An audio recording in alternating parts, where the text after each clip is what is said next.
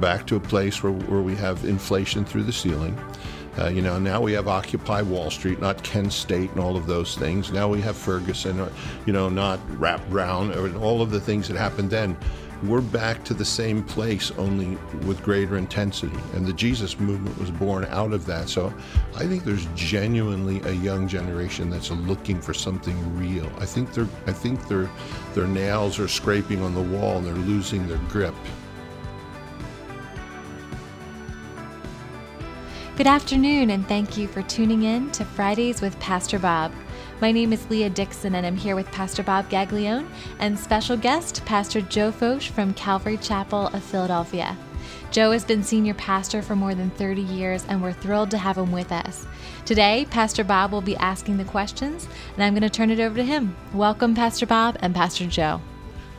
Well, thanks, Leah, and thanks, Joe, for coming. Great to be here. Really appreciate it. So, I became a Christian in the early 80s, and I remember turning on Christian radio, which I didn't even know existed. And at that time, contemporary Christian music was just starting, you know, its ascent, and they would play music all day. And uh, all of a sudden, about five o'clock, these back to back teaching programs came on, which I didn't know then, but I know now they were Calvary Chapel guys. One was Raul Ries and then Greg Laurie. And then one day you replaced Raul Ries, and that's how I found Calvary Chapel. And you've been on the radio for more than 30 some years. So those were the early days. And just talk to us about the power of radio and what it's meant to your ministry. Well, th- those early days, we were just starting. So we were a bit naive. We were learning our way through all of that and the radio station called us, and I forget whether it was Greg or Raul that was moving, and they said, "We feel like the Lord wants you to take this slot." And, and we said, "Well, what's the price?" And they told us, "We said you need to go back and pray because if the Lord's talking to you, He's going to lower it." Yeah. You know. So I mean, we so we got involved. I think it was great for us, and I think we felt from the beginning that the spoken word it, it just has a different way of coming across than you know now we have video now our services yeah.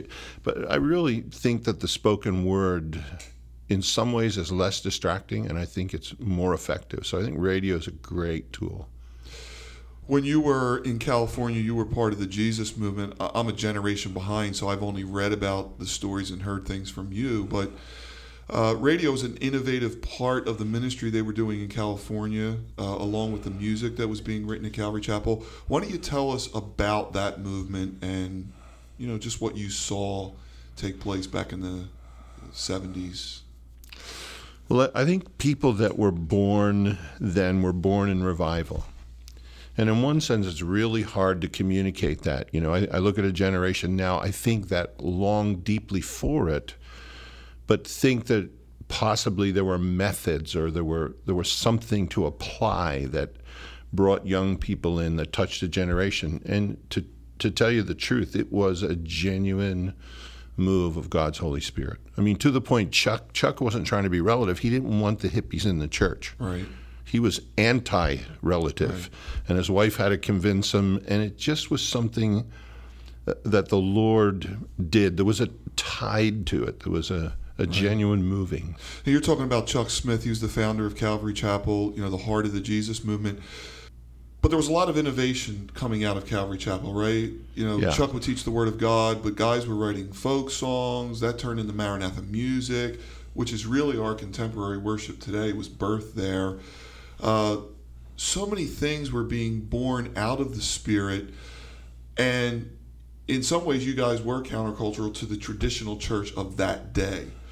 So fast forward the clock now, how how do we experience the moving of the spirit and keep that innovation in a time where we say, well, maybe this isn't the same type of revival? I don't think we need the same type of revival. You know, in in Wales, it was an inside out revival the church was revived and it flooded out the doors into the streets and it, the evangelism was a secondary it was a byproduct the church came back to life the jesus movement was was an outside in revival yeah.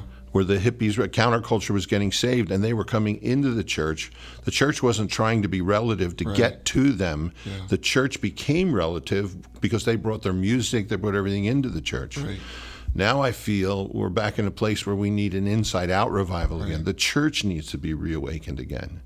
So I don't think it's ever really the same. Uh, and I think it's still a sovereign move, but I think we're there. I mean, we're back to a place where we have an unpopular war. We're back to a place where, where we have inflation through the ceiling.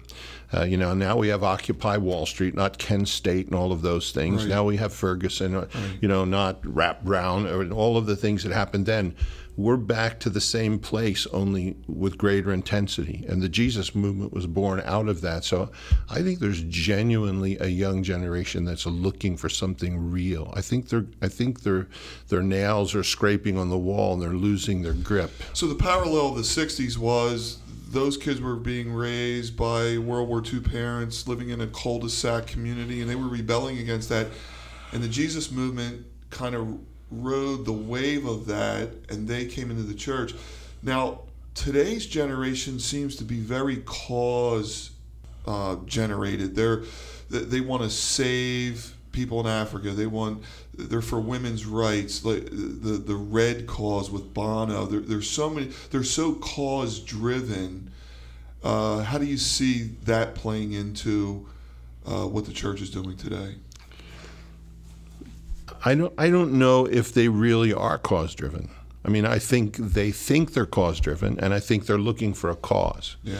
And there's a positive side to that because I think when they find the gospel, they finally find the one that steps across all of those boundaries and does all of those things missional, social things, evangelism. So I think they're searching in their in their causes.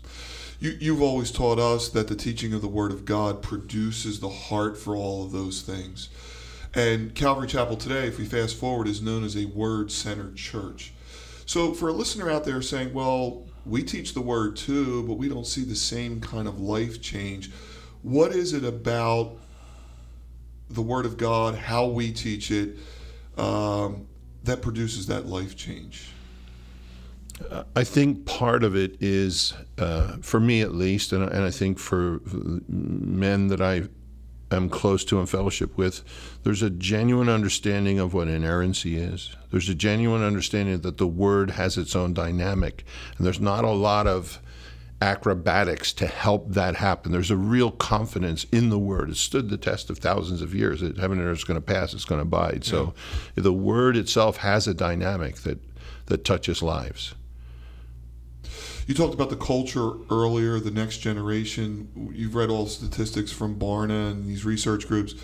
Uh, we know what's going on outside the church, but more and more inside the church. When I talked about talk to my guys that do youth ministry and such, you know, I, I think of kids with the smartphones, the pornography, um, just everything they're facing. Our youth guys are saying, you know what, this this this was never like this before. We're dealing with things we never, you know, we lived in an age where, you know, we hid magazines under our beds. Now, like one click away, and they're just saying these kids are just inundated with this. Yeah.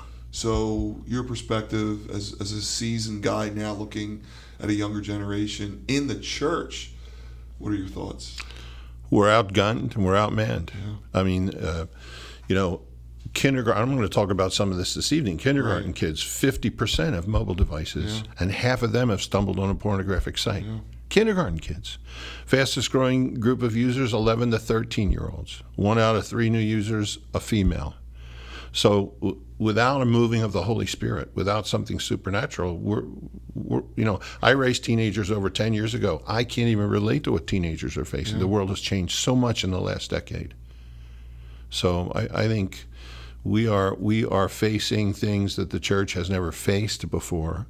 But God, You know, I, I, I felt like I grew up in a dysfunctional family. There was a thousand kids in my Catholic grade school, 45 in a class, three sections to a grade, and it was me and one other kid who, have a, who had a divorced parent. Now, almost every kid I meet, their parents are divorced, are, you know, I've, I've read studies on children's ministry where kids, they, instead of tracking parents, they track kids. And they, and they found out in the 70s that kids were four out of four for church attendance and now they're finding it's 1.8 out of 4 and it's not because the parent's not there it's because the, their kid is with the other parent the other two times so it's almost at epidemic proportions. Oh, yeah. African American community in this area, 87% of children are born outside of wedlock. And for the first time now nationally, f- over 51% of all children, I believe, nationwide, all cultures, all, all races, born outside of marriage. Yeah.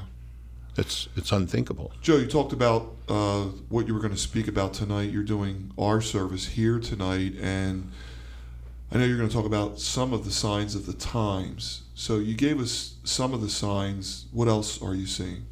I'm gonna I'm gonna talk more about uh, the the domestically what we're facing as a nation internally and what we do about that and what the scriptures say we do and, and you know is there an answer for that? How do we handle that? How do we move forward? But it all the the world is so interwoven now that it overlaps into you know international things. But So, so we have the, the gay marriage situation going on in most states. You know, uh, pot being legalized. Uh, we've got the Bruce Jenner situation with gender. Uh, obviously, the listeners out there know all the causes. Where does the church draw the line? You know, we look at Jesus, and certainly they had homosexuality and they had infanticide and all these issues, but Jesus didn't walk around preaching against all these things or Rome and the government and such. So, so where do Christians draw the line? How much are we engaged, and then how much are we doing what we're supposed to be doing? Well, I think we're called to preach the gospel. If we stopped all the abortion in America and those women didn't get saved, they go to hell when they died, and we would have failed. So with with the gender issue, it, it for me, I knew what marriage was when I was five. I don't need the Supreme Court, a handful of people that just got here, they're not staying long, to tell me what marriage is. This, but this is a civil government, so I think if they want to have a civil union with benefits, that's up to the government. But they can't take away what marriage has been for thousands of years. For you and I, it's the mm-hmm. only thing that comes from Eden that we have from the other side of the fall, and it's, and it's one of the sacraments of the church. It represents Christ and the church. So it, it will never be to the church or to the Muslim or to the Orthodox Jew marriage. Marriage is between a man and a woman. I think where the church has to be careful is we don't want to be stereotyped by the gay community as Bible thumpers. We want them to come and be saved and Right. experience the love of Christ the way we did. And and the church is filled with sexual failure, of adultery and pornography, so we can't point the finger at them. But on the other hand, uh, we don't want, you know, we don't want them stereotyping us because they don't want us stereotyping them. But marriage, we're going to stand with the Scripture. There's there isn't anywhere else to go because that, that's where the power to set them free, as it as it is to set us free, is, and God's love is there for them. So You make a great point. There's a there's a secular book out called The Case for Marriage, where this guy lays out that a gay couple, through with with, with just a lawyer uh, and all the laws that are already in the books, can get almost every benefit that a married couple already has. So you know what they're looking for. They're looking for what God intended, and He gave common grace. Right? There's people that don't know Christ. They get married. There's common grace because marriage is the one institution that God gave where every party wins. And you're right, it's the only thing that came out of Eden. Yeah. We're running out of time. So, you know, you're kind of on the back nine in your ministry career. Uh, you've been pastoring for almost 35 years. What keeps you motivated?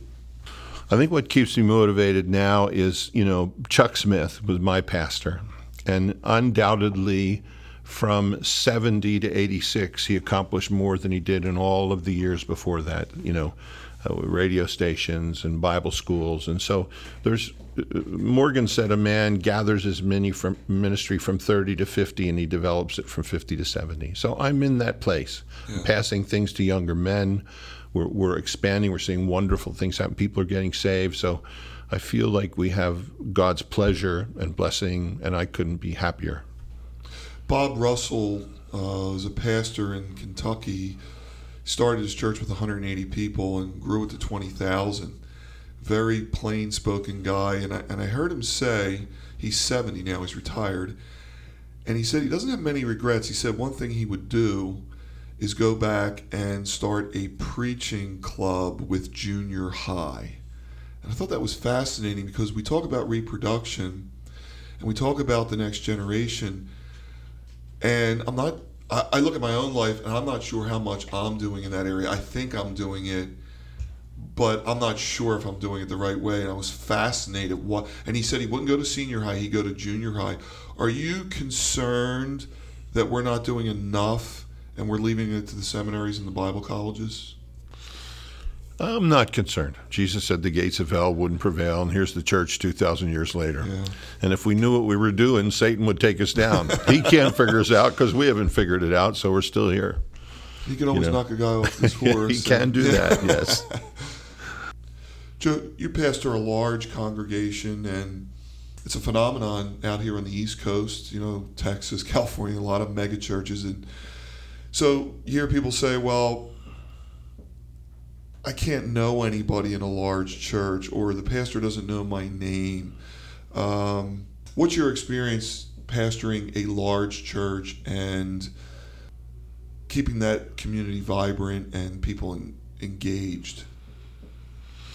Uh, I never planned for a megachurch. That would have been some form of arrogance that, and um, I would have been satisfied. I'd have said 200, Lord, if 200 ever come, I'll be happy. So I'm still trying to figure my way out here with, with what's going on, you know, and uh, I think people have said a lot to us. We have a large church with a small church feel to it, you know. So I think we're all accessible. We all hang out. We eat with people. We take time. We go to hospitals. We're involved with people's lives. I'm involved with the kids. All the pastors teach in the high school, so they're Yeah. involved with the kids or the junior high, like you say. So we, we try to stay in a place where our finger is always on the pulse of what's going on in the church, and we're part of the family, the community. Yeah, I think that the thing you always instilled in us that Jesus was the Word, but He tabernacled among the people. And I, I always get a weird feeling when I see ministers on a stage that never congregate among the people or move around. And and I think no matter what what side of the argument you fall on, a small church. When we were smaller, we had to get bigger. So we had to go on mission joint missions trips. We had to do things to get bigger. Now that we're bigger, we try and get smaller. Um, and there's benefits to a larger church. You get a youth pastor. You could take trips to Israel, uh, Christian school, things of that nature. Uh, let, us jump to Israel because you've been there over 20 times, I think. We lead Bible tours there. Uh, talk about Israel, the land, and the experience, and why you think somebody should get on a plane and go there.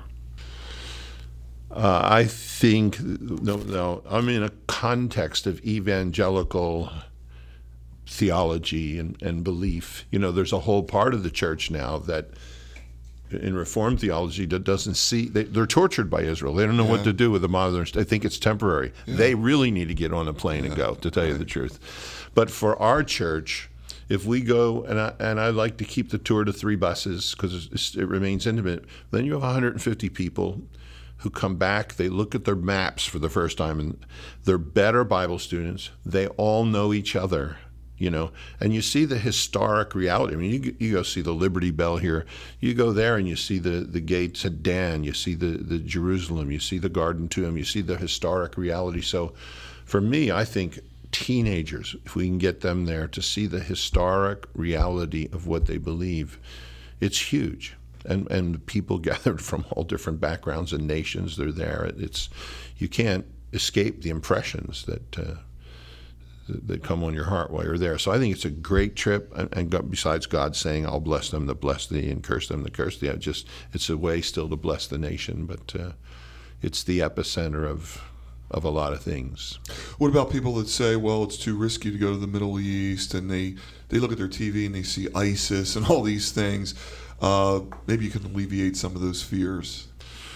Well, anything can happen anywhere. That's right. You know, uh, uh, statistically, if you want to be honest, there's you're, you're way safer in Israel, than in Philadelphia, Philadelphia, and these days Baltimore, That's New right, York. yeah. You know, uh, you're way safer there statistically. So, but but you see the news. Look, the news makes all of our impressions, all of our impressions. You know, so what we think of Muslims, the news makes us think what we think of Muslims Right. to a large degree. Muslims think every Christian is Michael Jackson, Yeah. and you know they have a, they have an impression of Americans. Yeah. So the the media is largely responsible, and if they're not pro-Israel, we get a very different view of what's happening in that part of the world.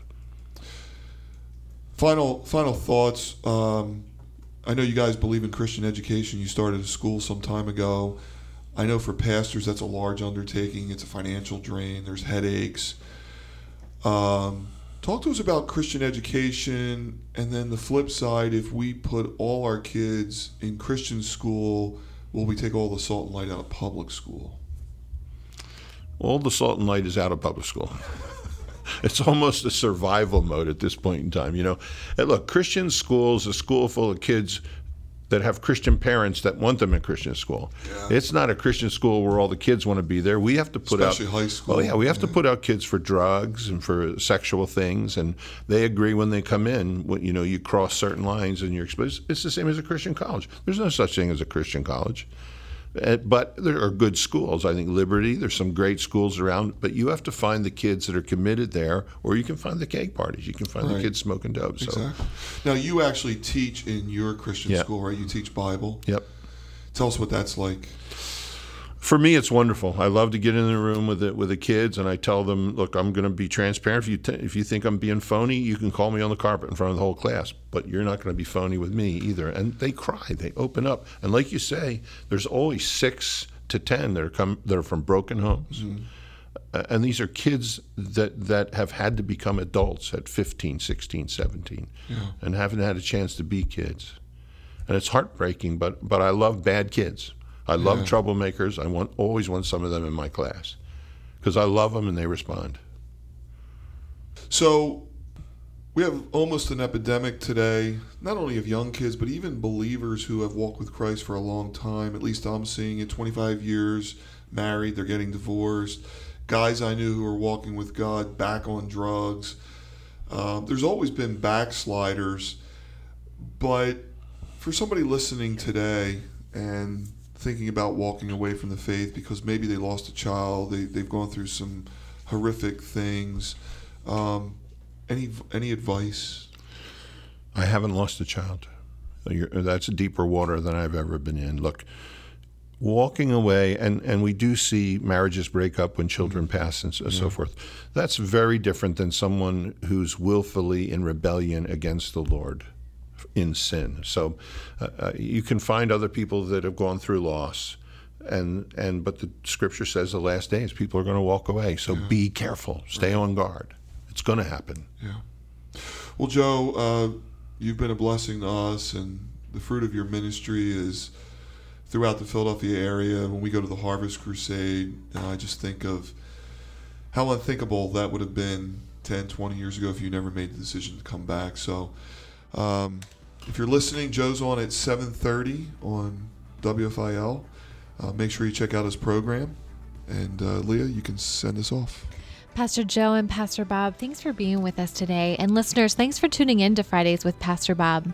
As always, we would love to hear from you. So please visit us on the web at ccdelco.com or email us at radio at ccdelco.com.